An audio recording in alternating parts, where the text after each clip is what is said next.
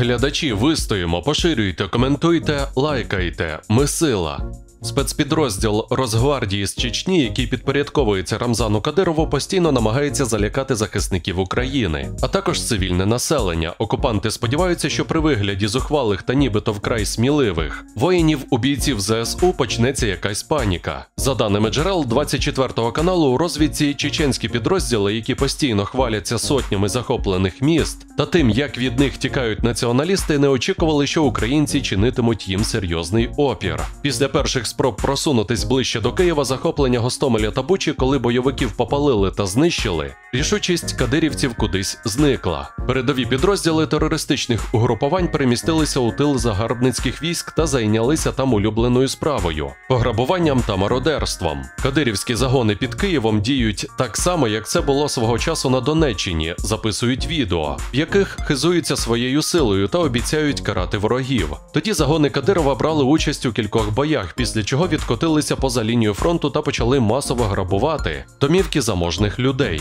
Крім того, найманці відмітилися тим, що обстрілювали з мінометів мирних жителів та звинувачували в усьому Україну. Робили вони це для того, аби місцеве населення прокинулося та пішло на війну за російську сторону. Закінчилася ж участь кадирівців у маленькій побідоносній війні. У 2014 році дуже швидко, десь у жовтні, вони стрімголов втекли додому з караванами награбованого. Звісно, далеко не у повному складі, оскільки їх значно повбивали представники інших банд.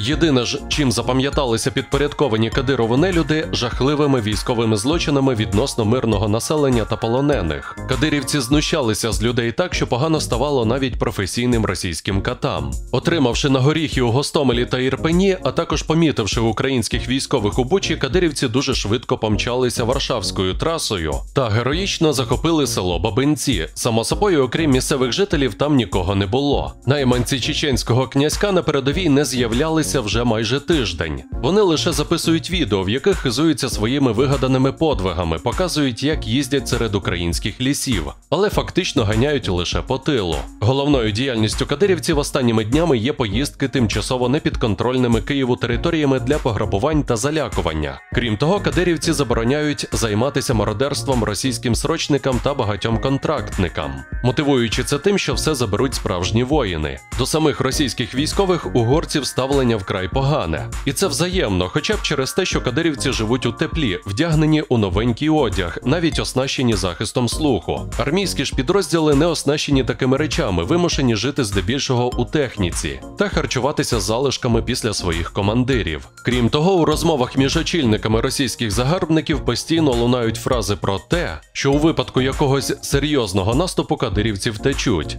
До зустрічі, глядачі, вистоїмо, поширюйте, коментуйте, лайкайте. Ми сила.